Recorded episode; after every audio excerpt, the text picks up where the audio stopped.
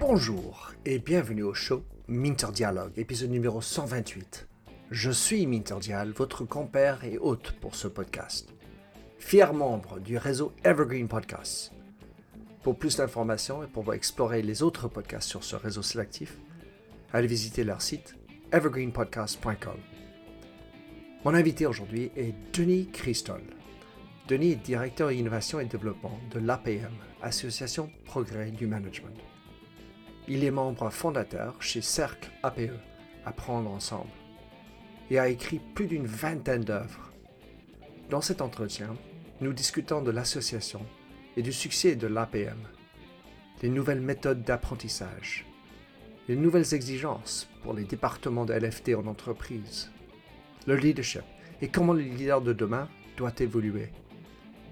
Nous parlons aussi de son blog qu'il maintient depuis plus d'une décennie l'importance de l'empathie et du rôle de dialogue dans l'intelligence collective.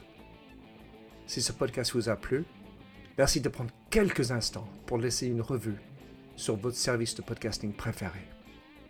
Plongeons alors dans cette nouvelle émission. Denis Christol, quel plaisir d'avoir sur mon podcast. Euh, tu as été fortement recommandé par deux grands amis à moi, Éric Mellet, Philippe Pierre j'ai eu le, plaisir de te rencontrer et je voudrais que dans tes mots, tu expliques comment tu te vois, qui tu es, Denis Christol. Écoute, là, je viens d'avoir 55 ans, donc je suis un homme en transition. la moitié de, ma vie, hein, probablement. Donc, ça, c'est mine de rien, ça, compte. Et, après cet enfermement ça compte doublement, c'est-à-dire que tu réfléchis au sens de ta vie plus fort.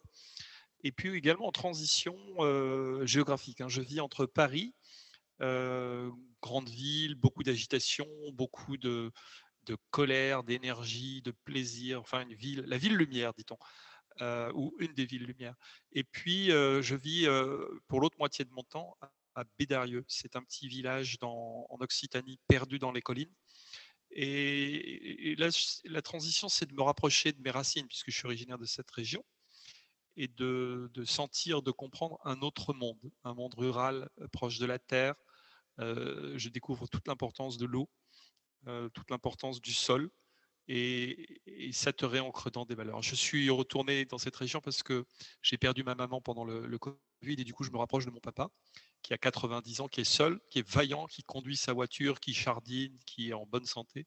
Donc voilà, c'est, voilà où j'en suis de ma vie. Et puis, je suis heureux d'être de père de deux enfants qui sont en parfaite santé, qui s'éclatent d'avoir une compagne qui, euh, qui cherche son chemin dans des, éléments de transition aussi, tu vois. Et, et je travaille actuellement à l'association Progrès du Management, qui est une association extraordinaire, c'est-à-dire qu'elle euh, fédère 8600 dirigeants dans tout le monde francophone, hein, sur 37 pays, et elle imagine des, apprentissages entre pairs, elle, imagine des, des clubs où des, dirigeants curieux, capables de se reposer des questions sur eux, rencontrent des experts qui essayent de donner le meilleur et on vise en permanence l'excellence de la rencontre. C'est chouette, beaucoup de, dialogues fructueux. Donc je, je suis peut-être au sommet du, plaisir de ma vie et c'est chouette. C'est génial, un épanouissement qui s'entend. Je voudrais commencer par parler de ton blog que tu as fait depuis 2009, d'après ce que j'ai lu. Tu as une sacrée ténacité. Tu es, certainement parmi les plus avancés qui ont commencé à faire du blogging en France. évidemment, il y en avait avant, mais quand même, et tu le tiens depuis 2009. Je voulais voir à quoi est due ta ténacité de, garder ton blog en vie? Écoute, euh, ça correspond à un moment où euh, j'ai commencé à réfléchir sur la formation des adultes. Hein, je, travaillais à ce moment-là dans une école d'ingénieurs qui s'appelle le CESI et je développais des formations pour des cadres qui prenaient des responsabilités. Et je m'apercevais que ce que je développais en formation avec euh, une équipe, hein, c'est pas là où les cadres apprenaient le plus leur métier. Ils l'apprenaient en friction avec leur équipe, avec le contexte, avec leur quotidien. Donc j'ai eu envie de faire une thèse et je me suis mis à faire une thèse. Et euh, pour me motiver à écrire, je me suis dit, une thèse, c'est 300 pages. En France, il faut que ce soit gros. Hein. donc, il était important pour moi de me rôder à l'écriture. Donc, je me suis dit, je vais l'ouvrir ce blog et je vais commencer par faire des petites bouchées. Je vais manger l'éléphant à la petite bouchée plutôt que de. Donc, j'ai pris l'habitude depuis cette époque. un, de dormir peu, puisque je faisais ma thèse en même temps que je bossais, donc c'était dur. Et, donc de me lever tôt, d'écrire un peu tous les matins. Et du coup, je faisais des billets de blog et ça alimentait aussi ma capacité d'écriture. Je n'étais pas très très fort jusqu'à là, j'avais pas fait des études super brillantes. et ça, ça, alimentait ma. Enfin, j'ai fait un master, mais c'est. par rapport à un doctorat, c'est bon, peu importe. Bref, je, m'habituais à écrire, je m'habituais à écrire. Et du coup, j'ai pris ce réflexe-là. et je me suis aperçu qu'avec le retour de lecteur, ça me donnait des idées nouvelles, des angles nouveaux. Et j'ai conservé cette dynamique. Et du coup, bah, ça fait quoi? Oui, tu as raison, 2009, 2022, ça fait quelques années.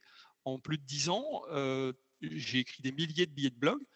Et ça m'a conduit, quand j'ai synthétisé ces billets de blog, à écrire 23 bouquins. Donc, en, fait, c'est une discipline, quoi, l'écriture. Hein. Au départ, tu n'es pas bon, tu avances doucement, puis progressivement, ça devient de plus en plus facile, organisé, et puis progressivement, tu, tu sais ce qui peut, ou tu sais, tu as une meilleure idée de ce qui peut intéresser les lecteurs par l'échange du, blog. Et euh, voilà, ça, c'est à la fois une discipline, ça m'aide à être un praticien réflexif, c'est-à-dire en même temps j'agis, donc je mets des idées euh, sur le blog, puis je les teste dans la vraie vie professionnelle. Et il y a une boucle comme ça qui, qui, qui alterne entre travail d'écriture et de théorisation, et puis euh, travail dans la, dans la vie professionnelle, travail sur les pratiques. Oh, fascinant. Donc, moi, j'ai, je blogue depuis un bon bout de temps également, et j'ai toujours trouvé l'acte de publication très puissant. Car en fait, on pourrait écrire dans son cahier calepin, faire un journal, écrire, si tu veux pratiquer ta, ton écriture ailleurs, mais le fait de le publier directement en public, il y avait un côté, ben, il faut y aller.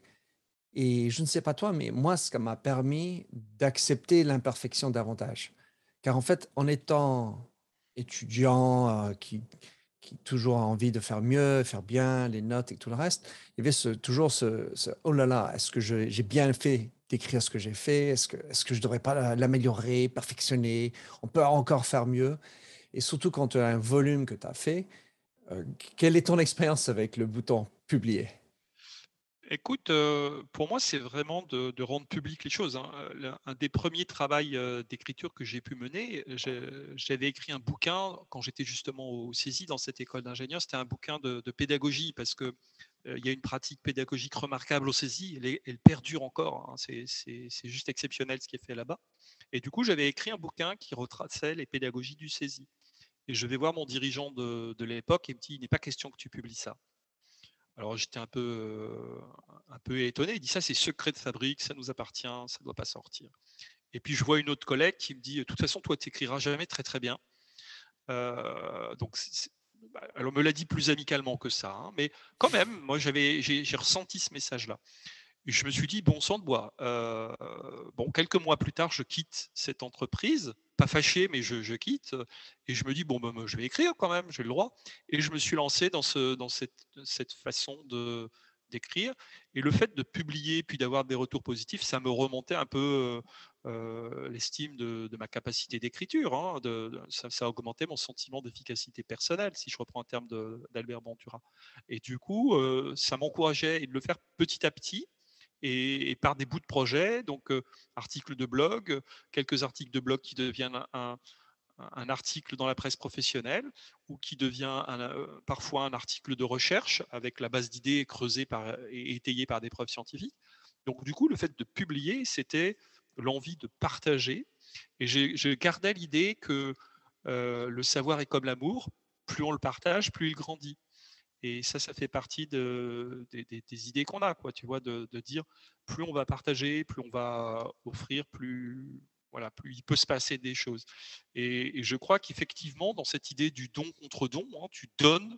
Euh, donc, je donnais toutes tes idées et certaines ont été pillées. Certains, euh, j'ai même vu un consultant, il a repris le titre de mon blog pour créer sa, boîte. et, je voyais des citations qu'il faisait. Je lui dis, mais c'est pas grave, il fait ce qu'il veut, c'est son choix. moi, c'est moi, lui, il fait ce qu'il a envie de faire. Donc, publier, donner, partager ses idées. Du reste, les idées, elles sont, tu vas les prendre ailleurs aussi. Tu, tu es pas complètement propriétaire de tout. Tu es dans l'esprit du temps, du passé, du futur. Tu lis, tu agrèges. Voilà. Moi, ça me permettait aussi ce blog et cette expression du publier, hein, comme tu dis, c'est une période où j'ai lu énormément, où je, me suis ruiné en livres. Hein. J'avais près de chez moi plus de, plus de 5000 bouquins, donc c'est complètement déraisonnable. Et surtout quand tu déménages, hein, je t'assure que c'est déraisonnable. Et j'avais besoin aussi de faire commentaire d'époux ou d'épouse. Ah ouais, c'est bon. Du coup, je me suis calmé, j'en ai donné, j'en ai vendu, j'en ai, j'ai créé une petite bibliothèque dans une des boîtes où je suis passé, où j'ai laissé 1000 bouquins. J'en ai filé aussi à des doctorants qui pour, les aider à débuter. Enfin voilà, donc j'ai changé le rapport à la pensée, à l'écriture, et du coup, je trouve que l'écriture sur blog est libératrice, ça me libère, tu vois ça. Et en même temps, je sais que ça existe, que c'est consultable quelque part, que ça a été lu par des gens. Euh, voilà. Euh, voilà un petit peu. Et donc, ce, bouton là que tu dis, euh, publier, voilà ce que ça m'évoque. C'est aussi un moyen de dire bah, j'ai eu cette pensée dans ce moment-là. C'est-à-dire, ça marque mon territoire. Et puis, comme tu dis, on peut revenir en arrière et puis voir un peu les évolutions de nos propres pensées. Enfin, si on a le temps, quand tu as autant de billets, ça fait beaucoup. Mais une chose que j'ai vue dans tes billets, enfin, évidemment, c'est un peu mon filtre, tu écrivais pas mal sur l'empathie. Et, et, puis, comme moi, j'ai aussi écrit là-dessus, je me demandais, est-ce que c'est quelque chose qui est devenu tendance dans les entreprises? Car en fait, tu écris sur l'empathie depuis longtemps. Ah, écoute, je vois que tu as vraiment étudié ton, client, si je peux dire, dans ton entretien. une des, un, des, leitmotifs auxquels je, je, je, ressens très profondément, c'est que le mot apprendre et le mot vivre sont deux mots complètement synonymes. Et il me semble que j'ai toujours été en recherche de qu'est-ce qui nous rendait le, plus vivant et qu'est-ce qui nous connectait le plus à soi-même, aux autres, au monde, à la nature. Et mmh, cette empathie, cette sensibilité, voire parfois cette hypersensibilité. À lire quelques bouquins, je me demande si je suis pas hypersensible des fois, mais je ne suis pas sûr. En, tout cas, cette idée d'être très à l'écoute, en tout cas d'essayer de l'être, parce que je ne suis peut-être pas, mais j'ai un doute là-dessus. De, faire le mieux possible là-dedans, ça me semblait intéressant, puis de théoriser, d'écrire. Ce, dont je m'aperçois aussi, c'est que j'écris beaucoup sur des sujets que je ne connais pas. Hein, sur les milliers de, billets de blog que j'ai écrits, je ne peux pas dire que je suis expert en tout. Par contre, je suis curieux de tout, ça c'est sûr. Et, le fait, au fur et à mesure d'écrire, à chaque fois, je m'efforce d'aller trouver des, comment dirais-je, des, euh, références et des exemples. C'est-à-dire que dans mes derniers articles, j'essaye à chaque fois de, produire des, références scientifiques qui étayent une pensée et puis des exemples pratiques qui montrent que cette pensée, euh, elle existe dans le réel. Et, progressivement, c'est une sorte de méthode, quoi, tu vois, de, de combiner ces expériences, ces témoignages, et puis ce que je peux avoir comme référence scientifique, et puis ce que je peux faire dans ma vie professionnelle. Donc ça triangule tout ça, et ça permet de progresser quelque part dans, dans, dans, ma pensée et dans ma pratique. Penses-tu que le sujet de l'empathie dans l'entreprise est devenu quelque chose de récurrent, quelque chose que tu sens aussi, ou est-ce que c'est plutôt encore loin de, de la réalité? Ça dépend des contextes. Euh, je crois qu'il y a une, euh, il y a un côté performatif à dire euh, notre entreprise est libérée, notre entreprise est empathique, notre entreprise est, vise le bonheur. Donc, tu as, une volonté d'eux. Puis après, tu as des, comportements, des, pratiques qui peuvent être un tout petit peu en décalage et, et ça peut être assez violent. Moi, j'ai vu quelques cabinets, notamment un cabinet de conseil auquel je pense, où c'était très affiché, très fort, et puis après tu t'aperçois que tu as une consultante qui a claqué la porte parce qu'il y avait un écart entre ce qui était indiqué et puis les deux jours de congé qu'elle voulait récupérer. Elle me disait pas question que tu prennes tes jours de congé en plus. Quoi. Donc, à, l'APM, hein, Association Progrès du Management, on affiche des valeurs de confiance, d'humilité et de respect. Et moi, j'aime beaucoup ces valeurs. Après, ce qu'on se dit, c'est qu'on essaye de les vivre. Il ne faut pas que ce soit une injonction. Donc, toute injonction, elle, peut être perturbante. Donc, l'injonction à l'empathie, comme l'injonction au bonheur, comme l'injonction aux trois valeurs que je t'ai indiquées, c'est un piège. essayer de l'avoir en boussole et de tendre vers ça, c'est déjà pas mal. et puis avoir des espaces pour en parler, c'est déjà pas mal. Donc oui, l'empathie, c'est devenu quelque chose d'assez fort. Quand tu regardes un, bouquin de Valérie Brunel qui s'appelle Les managers de l'âme, où on te montre comment effectivement on va aller capter cet invisible qui anime les, êtres humains et on va essayer de l'enrôler dans des processus de gestion pour optimiser la, la, productivité. Donc tu peux dire il y a de l'empathie, mais est-ce que c'est une vraie empathie ou est-ce que c'est une empathie stratégique intéressée pour faire bosser les gens? Donc, tu vois, tu peux avoir plusieurs sens à, l'empathie. Donc, euh, quelle est la sincérité du mouvement euh, empathique? Comment tu le, tu, le dis Les gens, ils vont le ressentir très, très profondément parce que tu as toute cette communication non verbale qui fait que tu sens si c'est une empathie qui est réelle ou si c'est simplement euh, dans une charte de valeur. Un jour, j'ai fait une, recherche sur les, les chartes managériales des grands groupes bon, tu vas regarder les grands groupes du CAC 40 et les chartes managériales qui sont affichées. Et puis tu peux t'apercevoir que la valeur client, la valeur d'excellence, bienveillance, empathie et tout le tout team, tout ça c'est affiché. Est-ce que c'est vécu pour de vrai? Il faut demander aux collaborateurs. Je ne suis pas sûr que ce soit toujours le cas. Mmh. Ah, c'est certain. Le, entre le dire et le faire, le décalage. Et puis peut-être l'endroit le, plus anthropique qui existe en entreprise, j'ai envie de dire. Mmh, mmh. Tu as beaucoup euh, écrit et tu enseignes beaucoup sur l'apprentissage, euh, les nouvelles méthodes d'apprentissage et de co-design. Alors, je voulais savoir, car en fait, venant déjà de, de l'école, le système écolier, écolier en France, jusqu'à l'entreprise, parce que tu es plutôt sur l'andragogie. Mais quelles sont les nouvelles méthodes aujourd'hui? Quelles sont les nouvelles exigences dans l'apprentissage? Alors, euh, j'écris sur plusieurs thèmes, donc l'apprentissage et aussi l'apprenance, que je distingue. Euh, l'apprenance, c'est le désir d'apprendre, c'est une posture favorable à, l'apprendre. Donc ça, tient lieu du désir et, et, plutôt du monde des appétences l'apprentissage renvoie plutôt à des processus qui peuvent être comportementaux, cognitifs, travail sur le, sur le cerveau ou sur, sur des méthodes. Donc les deux thèmes m'intéressent assez fortement, mais je les distingue bien. Et les nouveautés que, que, je peux voir, quand tu regardes les nouveautés, il n'y en a pas tant que ça. C'est-à-dire que même si tu mets du numérique et tu dis ça y est, c'est nouveau, et tu as de l'intelligence artificielle, des métaverses, de la réalité virtuelle, de la réalité augmentée, des robots de téléprésence, des drones, tu vois, j'ai vu des, exemples où dans des cours de gymnastique, pour, faire courir les gamins, on leur, on leur, met un drone et on leur dit courez après le drone. Alors, ça les amuse beaucoup et du coup, ils se mettent à courir alors qu'avant, c'était pas drôle de faire de l'athlétisme.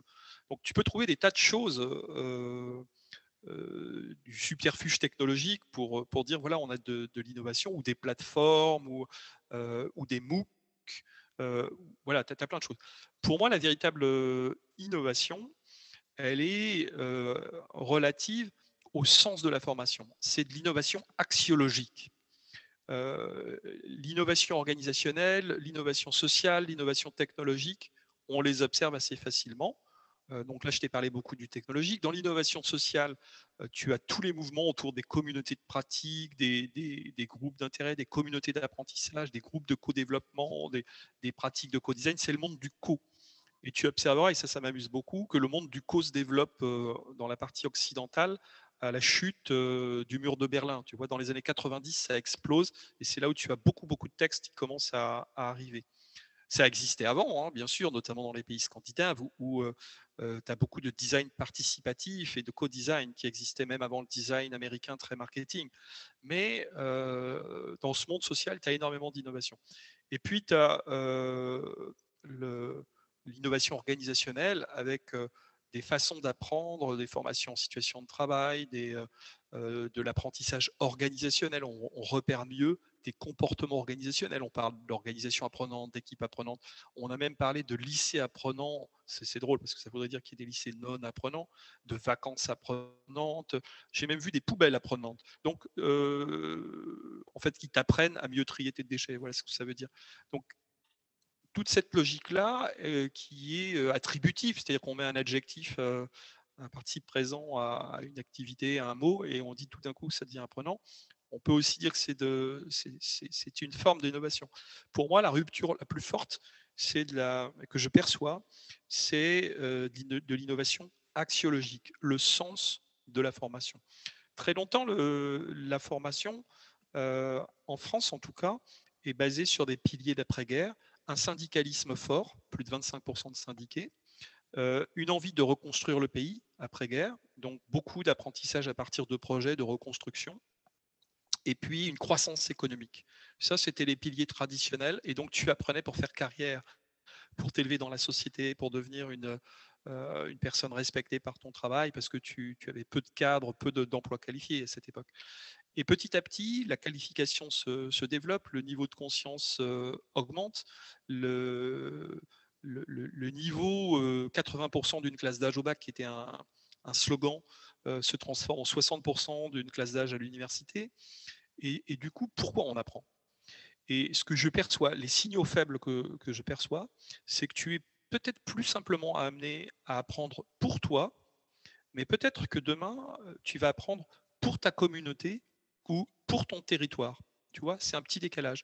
Et peut-être que tu vas le faire avec d'autres, parce qu'on a des enjeux climatiques, sociétaux, qui sont complètement euh, énormes et on a besoin de recoller la société. Tu as vu les, dernières élections en France, ces trois morceaux. Euh, en gros, euh, un bloc à gauche assez fort, un bloc plutôt qui est en repli identitaire ou qui, peut avoir peur, et puis un bloc plutôt libéral. Tu as, ces trois gros blocs qui semblent peu conciliables. Euh, et puis les nuances ont été aspirées par les, postures les plus, euh, les plus franches, on va dire. Je pense que l'innovation, c'est de, dire que la façon dont on apprend, c'est la façon dont on fait société. D'où mon, mon, investigation constante sur toutes les formes où on apprend à apprendre ensemble on apprend à faire avec les autres. Et je pense que c'est l'axe principal qui est de dire euh, on, va donner euh, euh, contenu à la forme. Traditionnellement, on oppose le contenu de formation aux méthodes pédagogiques. Et en France, on a un truc qui s'appelle la querelle des pédagogues contre les républicains. Ça, c'est dans les milieux pédagogiques. Et je pense que là, il n'y a, pas à, opposer, il y a plutôt à allier et dire il faut donner forme au contenu et expliciter que les formes, elles participent de la fabrication euh, euh, des sociétés, du vivre ensemble, euh, des dialogues. Je pense que les dialogues sont de plus en plus importants, des dialogues en empathie, des dialogues en profondeur, en sincérité. Et il y a une, nécessité de travailler sur ces axes-là. Donc la, pédagogie, elle, existe, les façons de parler ensemble, elles existent, mais le sens qu'on y donne, c'est ça qu'il faut euh, travailler. I'm Ken Harbaugh, host of Warriors in Their Own Words, a podcast that presents the unvarnished, unsanitized truth of what we have asked of those who defend this nation. As a country, we need these stories more than ever. Stories from Americans who have borne the battle, including 30 year old remastered interviews with veterans from World War I recounting their time in the trenches of Europe, and with veterans from World War II, Korea, Vietnam, and from our most recent conflicts in Iraq, Afghanistan, and other battlefields Americans may never have heard of. Hear their stories by listening to Warriors in Their Own Words wherever you find podcasts. Il, me semble, si je ne me trompe pas, c'est Hugo qui a dit que la forme, c'est le fond qui remonte à la surface. J'ai toujours le, la conjonction de forme et contenu, car en fait, en étant américain, on, on passe beaucoup, j'ai envie de dire plus de temps sur la forme que le fond. Et or, il y a de l'importance dans la forme et que plus ils sont mariés ensemble, plus il y a de cohérence et congruence en la manière.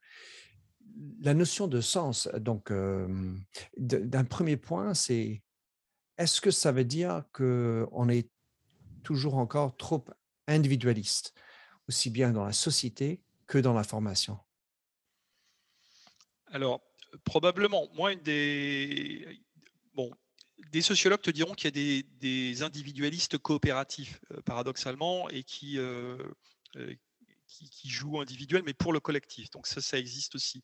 Mais si on regarde, tout le système éducatif, en particulier, me semble-t-il, occidental, je pense qu'on peut généraliser de la France à l'Occident en général, c'est pour produire le meilleur élément euh, dans beaucoup de cas, on va avoir le, celui qui a fait la meilleure école. Euh, c'est pas pareil si tu as fait euh, Harvard que si tu as fait une petite université. C'est pas pareil si tu as fait Oxford que si tu as fait une petite université. C'est pas pareil si tu as fait une grande école en France que si tu as fait une petite école. Donc tu as quand même cette espèce de truc où tu dois aller vers l'excellence, être le meilleur, faire tes preuves, passer des concours, passer des difficultés. Et, et puis tout d'un coup, tu te retrouves en entreprise et on te dit pop, pop, pop, oubliez tout ça. Maintenant, il faut travailler en équipe. Et là, tu as une sorte de, 20-30 ans d'expérience scolaire euh, où on t'a dit toute ta vie, il faut que tu sois le meilleur, que tu aies les meilleures notes. Et là, on te dit non, non, ça, ça vous oubliez, c'est une bêtise, il faut travailler en équipe. Euh, donc, c'est compliqué.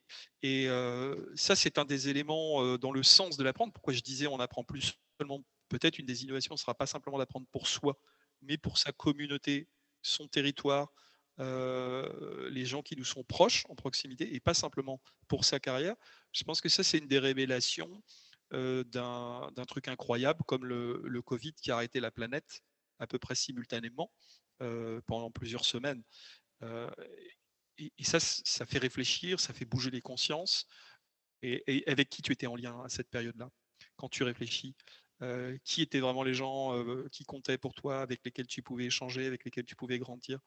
Donc ça, je pense, c'est une grande prise de conscience.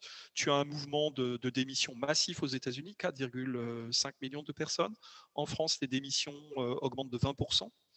Donc tu vois qu'il y a une, un mouvement, je ne sais pas si ce sont des états d'âme, si ce sont des signaux de recherche de l'essentiel. cette recherche de l'essentiel, c'est le sens. Pourquoi j'apprends? Et comme je te disais que pour moi, il y avait un lien étroit entre apprendre et vivre, c'est pourquoi je vis. Donc, qu'est-ce que je fais là? Et pourquoi j'ai envie d'apprendre pour vivre euh, ou quelle vie j'ai envie de, vivre. Donc, c'est des questions un peu existentielles qui arrivent. Euh, l'augmentation du sentiment de la menace euh, participe aussi à, cette exacerbation du sens de, l'existence.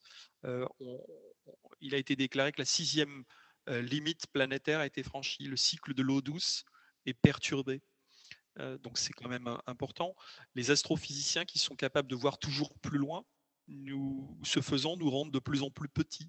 Donc là aussi, ça augmente notre pression euh, euh, de vivre avec plus d'intensité à un moment donné. Donc tous ces paramètres-là font que à quoi ça sert ce que je fais, la question à quoi ça sert ce que je fais, pourquoi je suis là, quelle est ma mission, ma vocation, s'introduisent dans les questions d'apprentissage et se mêle assez fortement dans les, questions d'appétence. C'est pour ça que probablement on glisse d'une société où l'apprentissage et ses processus étaient, euh, centraux pour s'élever dans sa carrière, à une société où, l'apprenance est probablement l'apprenance collective. Donc, euh, comment on, mêle son désir d'apprendre à celui des autres, ses voisins, les gens sur son territoire, devient un paramètre plus important. Beaucoup de choses dans, dans tout ce que tu as dit, Denis le premier point qui me vient à l'esprit, c'est dans le sens de l'apprenance. Il y a aussi le sens de la curiosité. Et, il faut avoir la curiosité dans l'envie d'apprendre. En revanche, ce que je vois aussi, en deux parties, c'est qu'il y a une fatigue énorme. Et autant on peut avoir un sens à ce que j'apprends, autant j'ai l'impression qu'on souffre d'un manque de sens dans notre curiosité. C'est-à-dire que on est curieux et on va chercher plein de choses et on, ouvre encore une autre fenêtre, encore une autre fenêtre, encore une autre fenêtre. Et c'est un peu sans fin. Et quand je dis fin, il y a aussi la notion de sens dans la, où je vais, à quoi ça sert. Et, et au, total, dans, cette période, je cherche à savoir qui suis-je, cette crise existentielle.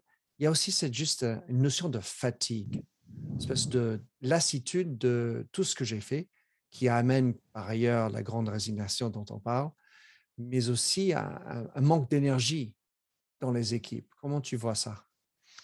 Ben, euh, je, partage euh, cette espèce euh, d'usure. On, a une, un courant de pensée qui dit on devient en, en compétition avec les machines. Or, on ne peut pas être en compétition avec les machines. La force de calcul, le nombre de data, euh, c'est perdu. C'est perdu d'avance. On sait que le meilleur joueur d'échecs ne peut plus gagner, le meilleur joueur de Go ne peut plus gagner. Et on le, jeu après jeu, on s'aperçoit que tous les jeux de logique, de raisonnement, euh, l'homme est dépassé. Donc, d'où la question de l'empathie dont on parlait tout à l'heure, mais on aurait aussi parlé de, de l'imaginaire, euh, du rêve, de l'instinct, de l'intuition. explorons dans l'être humain tout ce qui perturbe les machines et qui est plus nous que, que nous. Quoi. Enfin, c'est, cette part intrinsèque, cette part irremplaçable. Donc, moi, c'est ce qui m'intéresse euh, à, creuser. Et effectivement, euh, dans les, les, milieux dans lesquels j'interviens, je travaille beaucoup euh, sur des pratiques d'innovation, innovation publique, innovation pédagogique, innovation managériale, innovation organisationnelle. Une des premières choses à faire, c'est de réveiller les imaginaires. C'est de reconstruire euh, des imaginaires communs euh, qui vont donner envie d'aller quelque part. Hein. J'adore utiliser euh, cette phrase, je crois qu'elle est de Saint-Exupéry, qui dit N'apprenez pas aux hommes à fabriquer des bateaux, donnez-leur le désir de la mer. Donc c'est créer des contextes qui donnent aux, personnes l'envie de fabriquer elles-mêmes leur embarcation. Et peut-être qu'elles fabriqueront pas des bateaux d'ailleurs, peut-être qu'elles fabriqueront des avions ou des montgolfières, on ne sait pas. Mais c'est plutôt essayer de repérer ces, ces d'énergie qui nous pousse. C'est pour ça que j'aime bien l'idée d'apprenance, parce qu'elle nous, elle nous amène vers le désir. Et euh, réveiller le désir dans des équipes qui sont blasées, qui ont compris que plus de profit euh, n'apportait pas forcément plus de bonheur, euh, on s'aperçoit qu'il y a une crise du progrès. C'est-à-dire que ce qu'on nous a vendu euh, depuis très longtemps, qui s'est probablement cristallisé au XVIe siècle euh, avec l'idée euh, de la science qui commençait à apporter des, améliorations et puis un, meilleur futur. on s'aperçoit plus de productivité. Plus de productivité, une, espèce de prophétie autoréalisatrice du progrès qui allait nous amener de, de mieux en mieux. On s'aperçoit que c'est moins clair que ça et que certes, ça, le progrès apporte des éléments de bonification de, phase de notre vie, et puis d'autres éléments qui, qui nous rétrécissent en tant qu'être humain. On n'est pas toujours des humains augmentés grâce au progrès. Hein. On, est parfois en, manque de profondeur. D'où peut-être cette nouvelle envie de, de, quête de sens et de, un peu comme tu fais, tu as dit tout à l'heure, de retrouver la terre et de, être dans la colline et, être dans la nature et, comme tu as dit aussi, de se percevoir comment je suis tout petit dans cet univers. Je, suis vraiment un, rien de rien par rapport à, l'univers au total.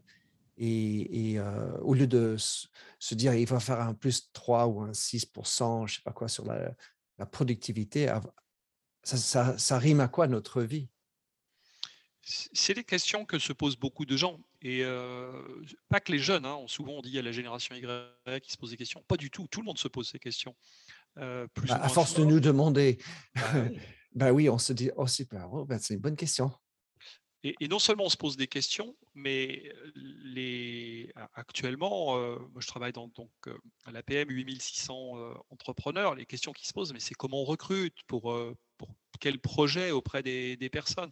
Et ceux qui réussissent à trouver des réponses, c'est ceux qui travaillent en collectif, en équipe, en proximité, avec des valeurs, en, intégrité, en honnêteté avec les autres. Là, ils arrivent à, trouver des collaborateurs.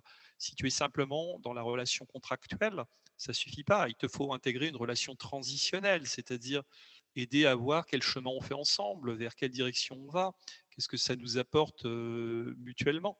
Donc, on, horizontalise un petit peu les relations un petit peu plus, on laisse une place un peu plus grande, ce qui signifie pour les dirigeants probablement travailler sur leur ego, sur leur contribution au, monde. Et quand ils arrivent à faire ça, ils arrivent à avoir des équipes qui sont surmotivées derrière. et pas simplement qui viennent exécuter leurs heures de travail. Donc après, c'est très variable de métier en métier, parce que tous les métiers n'offrent pas les mêmes espaces de dialogue ou n'ont pas les mêmes, les mêmes possibilités. tous ceux qui ont bénéficié de télétravail ont eu des bulles où ils ont pu réfléchir par devers eux. Ceux qui étaient en contact direct dans des guichets, dans des clientèles sur le terrain, étaient peut-être un petit peu moins pris par ces, par ces questions, ou avaient un peu moins de moments pour, pour s'évader et, reconsidérer les choses. Mais je pense qu'il se passe beaucoup de choses dans le rapport au savoir, dans le rapport au travail, dans le rapport à l'autre, qui, qui est en pleine déconstruction, reconstruction. Voilà. Mmh. Pour reprendre un mot de Durkheim, on vit ce qu'on appelle ce qu'il appelait lui une anomie. C'est-à-dire tu as un ancien monde qui s'effondre et tu as un nouveau monde qui, peine à, s'édifier. Ça, c'est l'anomie qu'évoquait le, sociologue Durkheim. Je pense que c'est ça qu'on vit.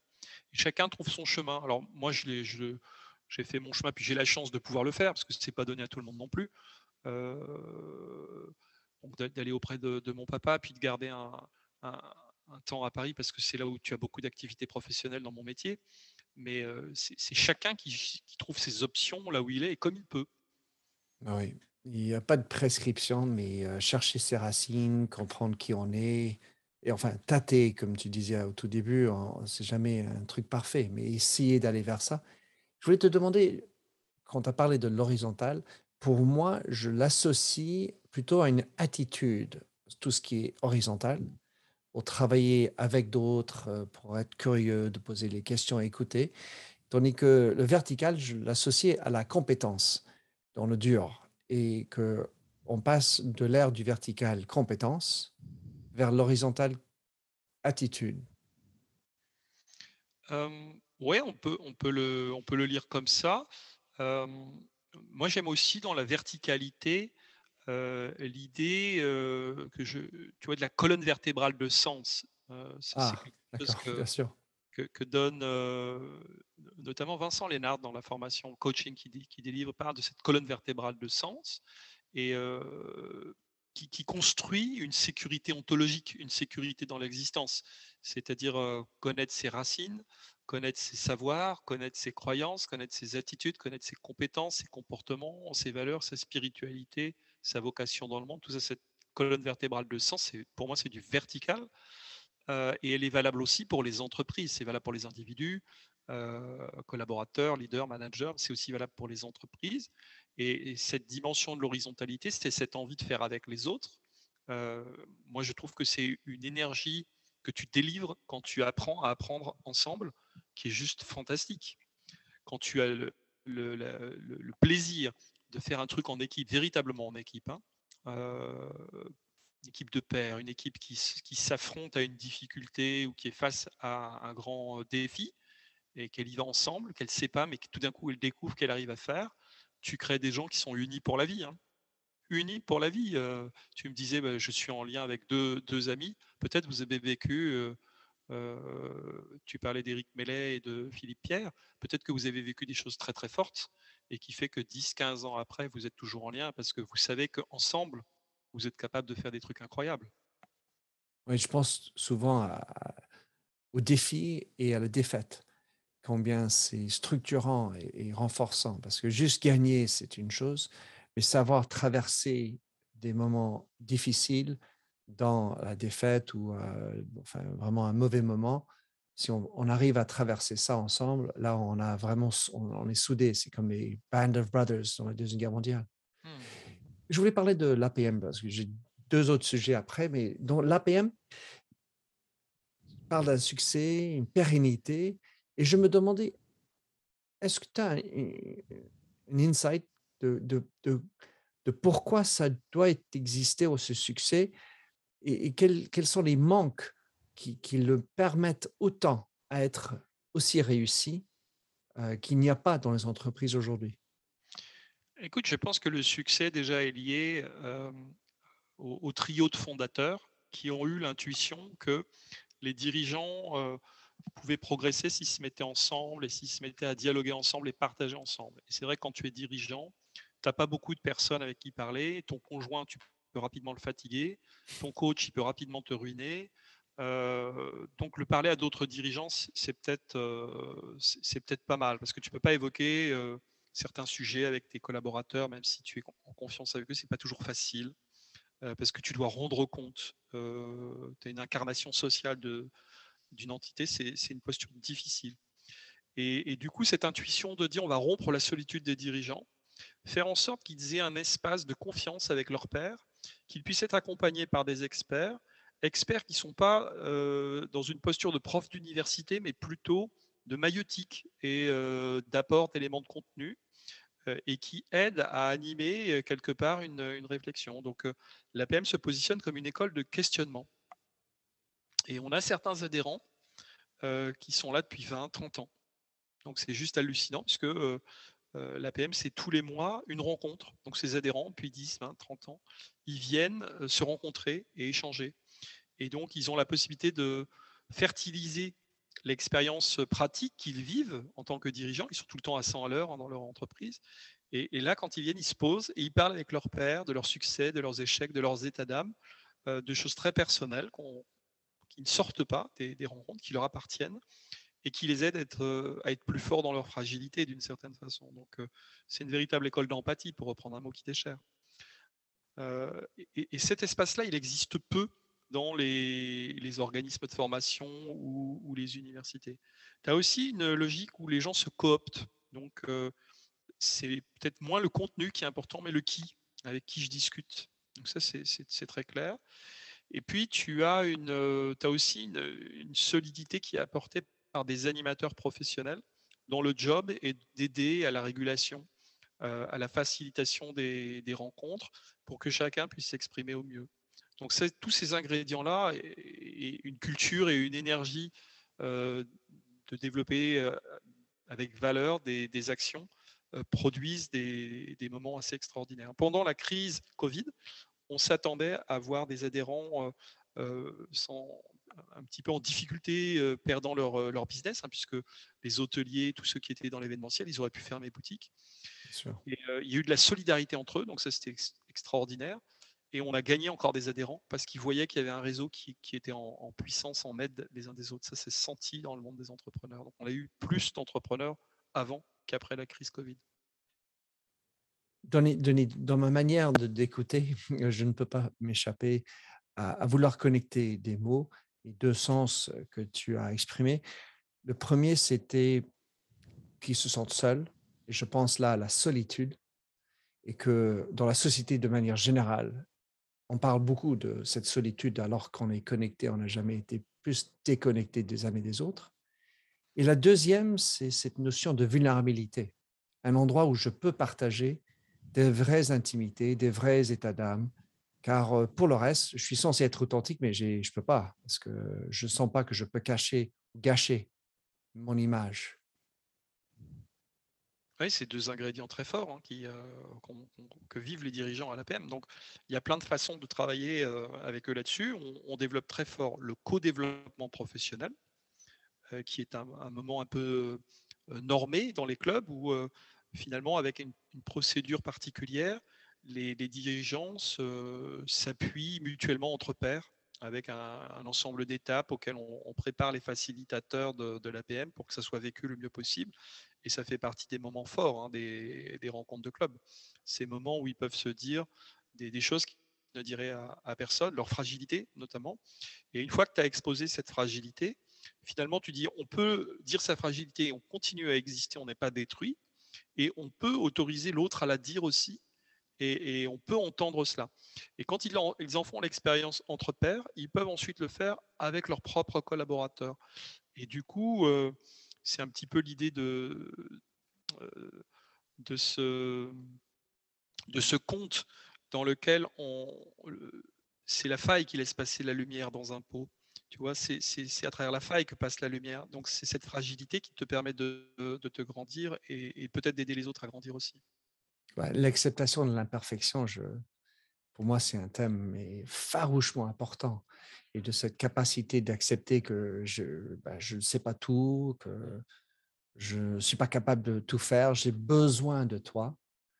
Je, je m'ouvre de mes vrais problèmes et, et, vulnérabilités qui montrent que je suis imparfait, que j'ai une fragilité. Ben, à, à, part autre chose, ben, ça te montre une vraie authenticité. Et puis, les autres, on a tous envie d'aider si quelqu'un demande avec une sincérité. Je, voulais terminer, Denis, parce que le temps est cher, sur deux choses que tu as faites il n'y a pas trop longtemps, de, de formations qui m'a paru très intéressant et qui me... un sujet qui m'intéresse beaucoup, c'est l'importance du dialogue et de la conversation. Et donc, tu as fait en 2019 l'art Art of Hosting, l'art d'être hôte. Et la deuxième était le dialogue en intelligence collective. Parle-moi, parle-nous de pourquoi tu as, fait cette formation et qu'est-ce que tu en as tiré? Alors, j'essaie de faire régulièrement de me former pour développer toujours plus d'approches ou de savoir-faire dans, les, dans, dans, la dynamique collective, dans la façon de faire à plusieurs. donc, Art of Hosting, j'avais déjà fait ces, approches-là dans d'autres contextes, mais je ne l'avais pas fait de façon formalisée. Et là, on l'a fait en équipe. On, on est parti une équipe entière. on était cinq de mémoire pour apprendre ça et pour le faire revivre ensuite à plusieurs centaines de personnes. Donc on voulait vivre un moment d'équipe à travers ça pour ensuite déployer un processus d'intelligence collective qu'on a dupliqué pour près de 2200 personnes. Euh, euh, à ce moment-là, je travaillais au Centre national de la fonction publique territoriale et on voulait vivre ces logiques-là. Et, euh, le ressentir en équipe pour le faire vivre ensuite, c'était un, très très beau moment. Et dialogue en intelligence collective, là, c'est dans le cadre d'une un apprentissage que j'amène depuis longtemps maintenant pour essayer de développer des postures de facilitateur. Et j'ai commencé à, entendre parler du mot facilitation lors d'une mission internationale que j'ai fait au Cameroun. je formais là-bas des, gens sur la, maîtrise d'ouvrage et la maîtrise d'œuvre. Au départ, ça devait être des DRH. Et en fait, j'ai eu un groupe mixte composé de maçons et de DRH. Euh, bon, voilà, c'est la camerounaise. Hein. Mmh. Et, du coup. Euh, de, deux mondes, euh, populations différentes. Voilà. Et, du coup, je me dis, mais comment je fais moi? Et il y avait des, des, Québécois qui étaient là, qui m'ont parlé de facilitation. Du coup, je me suis intéressé à ça. Je suis allé faire un, voyage au Québec pour mieux comprendre. Puis ensuite, je me suis formé sur, sur le massage Tuina, qui est un massage énergétique chinois, qui reprend un petit peu la, la, c'est de la digiponcture quelque part. On remplace les aiguilles par les pressions de pouce. Et j'ai fait une, euh, analogie entre le, corps humain et le corps social pour travailler sur, euh, sur la circulation des énergies. Euh, et, avec une collègue, on a écrit un bouquin sur l'art de la facilitation par rapport à ça. Et puis j'ai continué et j'ai fait une autre formation pour toujours travailler sur une dimension importante qui est le dialogue. et, donc là, c'était une, une formation qui accompagnait des, dirigeants, des directeurs généraux. Et, moi, j'étais en, appui du, facilitateur, mais en même temps que j'étais en appui du facilitateur, j'apprenais. Et, euh, donc, je pouvais euh, participer à la facilitation de ces dirigeants dans leur dans l'organisation de leur propre université d'été. Donc voilà, c'était de former des dirigeants à la facilitation pour qu'ils animent eux-mêmes leur université d'été. Je, me mettais dans le paquet des, apprenants pour, copiloter le, processus. Donc, le dialogue en intelligence collective, c'est un dialogue qui est génératif, qui ouvre des potentialités du futur, qui ouvre des apprentissages eux-mêmes génératifs, c'est-à-dire des apprentissages qui sont féconds, des apprentissages qui débouchent sur autre chose que ce que tu as appris. Et, c'est là où je dis que apprendre à apprendre ensemble, c'est un moteur puissant parce que développer des apprentissages féconds, donc qui te produisent autre chose que ce que tu avais prévu au départ, ça crée de la vie. Et c'est le, cher, le, thème qui m'est très cher. Là-dedans, il faut savoir lâcher prise.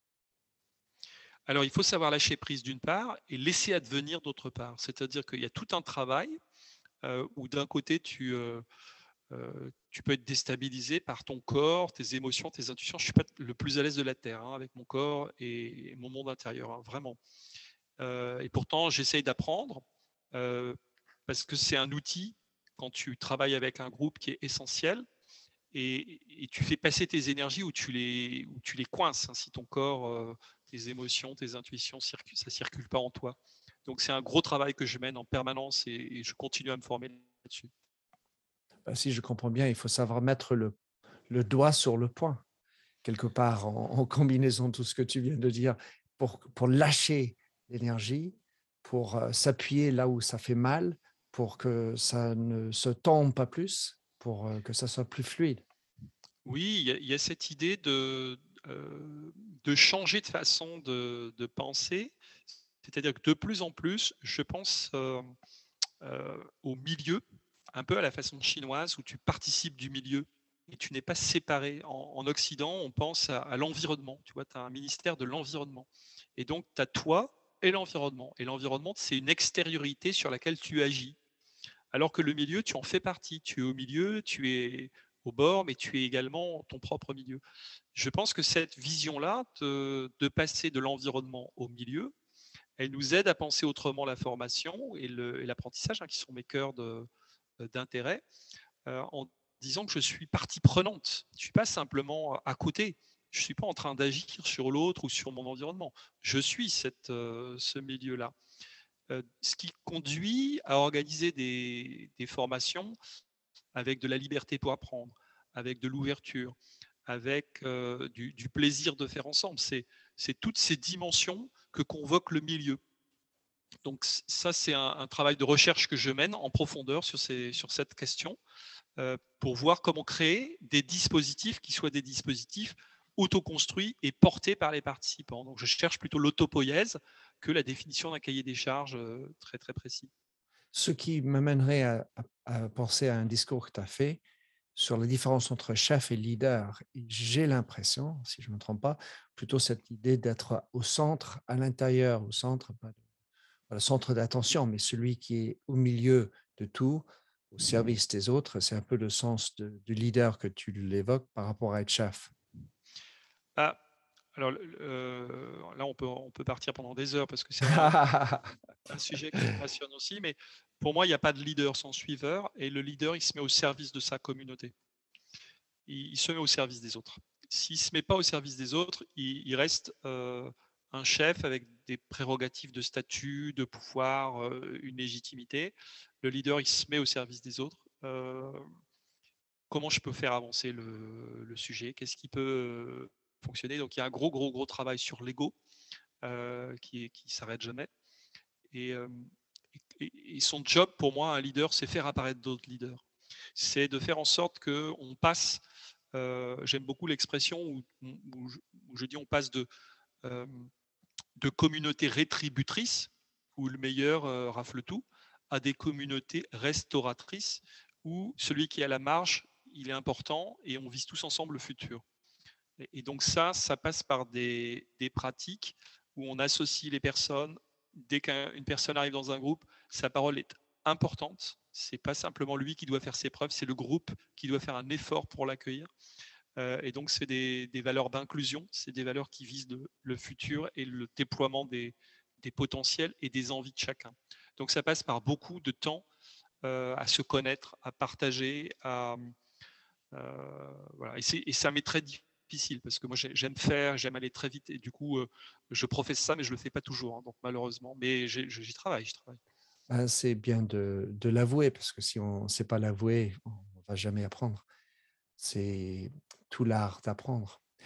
Euh, Denis, un grand plaisir de t'avoir. Je sais que le temps est cher. Comment est-ce que quelqu'un pourrait suivre, euh, trouver tes livres, suivre ton blog, te suivre autrement, connecter avec tout ce que tu fais et ou regarder comment s'inscrire à l'APM Alors, pour s'inscrire à l'APM, il faut être un dirigeant. Avoir une, entreprise de plus de 10 collaborateurs, il faut être coopté par ses pairs. Donc on peut candidater sur le site de l'APM, et le mieux c'est de trouver un, dirigeant qui est déjà à l'APM, et puis de, dialoguer avec lui. C'est le groupe qui, va dire OK ou donne OK. C'est très, très club comme ambiance. Euh, pour suivre mes travaux, bah, euh, moi je m'appelle Christol, série STOL, donc on, va trouver euh, mon blog, mon site LinkedIn, des vidéos, j'ai quelques vidéos que je, partage, et puis des bouquins, on en trouve, j'en ai écrit une vingtaine, donc avec beaucoup de, plaisir. on trouve tout ça, et puis je réponds assez facilement quand on me pose des questions sur les réseaux sociaux. J'aime beaucoup papoter avec les gens. Génial, Denis. Je mettrai tout ça dans les show notes, évidemment. C'était un grand plaisir de t'écouter, d'échanger avec toi.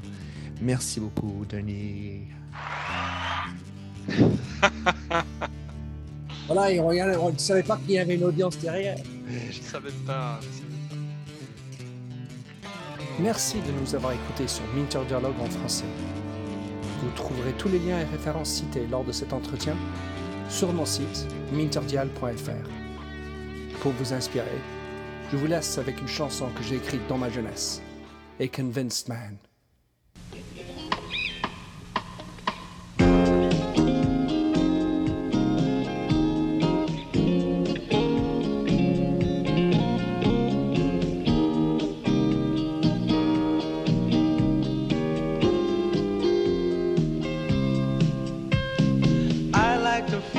A stranger tucked around me, precipitating the danger to feel free. Trust is the reason. Still, I won't tell the lie.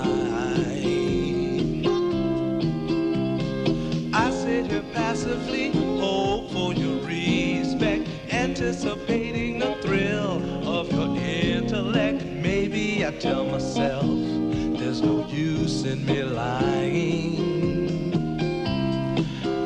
Convinced man a dream I'm a convinced man to live and die submerged. A convinced man in the arms of a woman.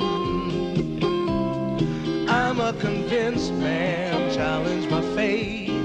I'm a convinced man, competition's innate. A convinced man in the arms of a woman.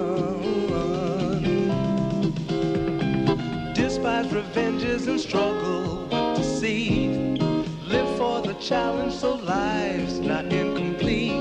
What's wrong with challenge? I know soon we all die. I like the feel of a stranger tucked around me, precipitating the danger to feel free. Trust in my reason and let me show you why. I'm a convinced man, practicing my lines. I'm a convinced man, here in these confines. A convinced man, in the arms of a woman. I'm a convinced man, admit to the test. I'm a convinced man. I'm ready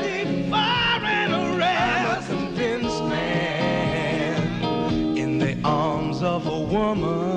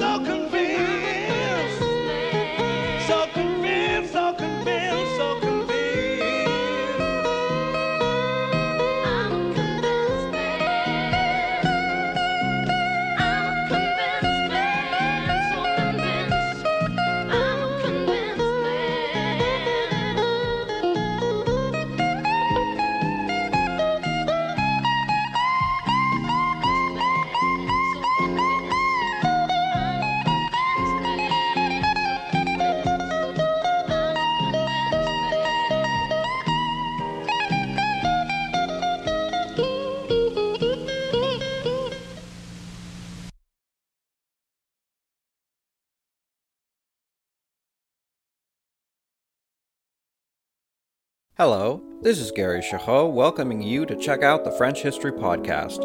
Our main show covers the history of France from the first humans until present. If you liked Mike Duncan's The History of Rome and wanted a similar program covering the land of beauty, culture, and love, we are exactly that. We also host world renowned scholars who have delivered guest episodes on their specialties, including 18th century pirates, revolutionary booksellers in 20th century Paris, the special friendship between the Marquis de Lafayette and Thomas Jefferson, and numerous others. Learn what you love and listen to the French History Podcast today.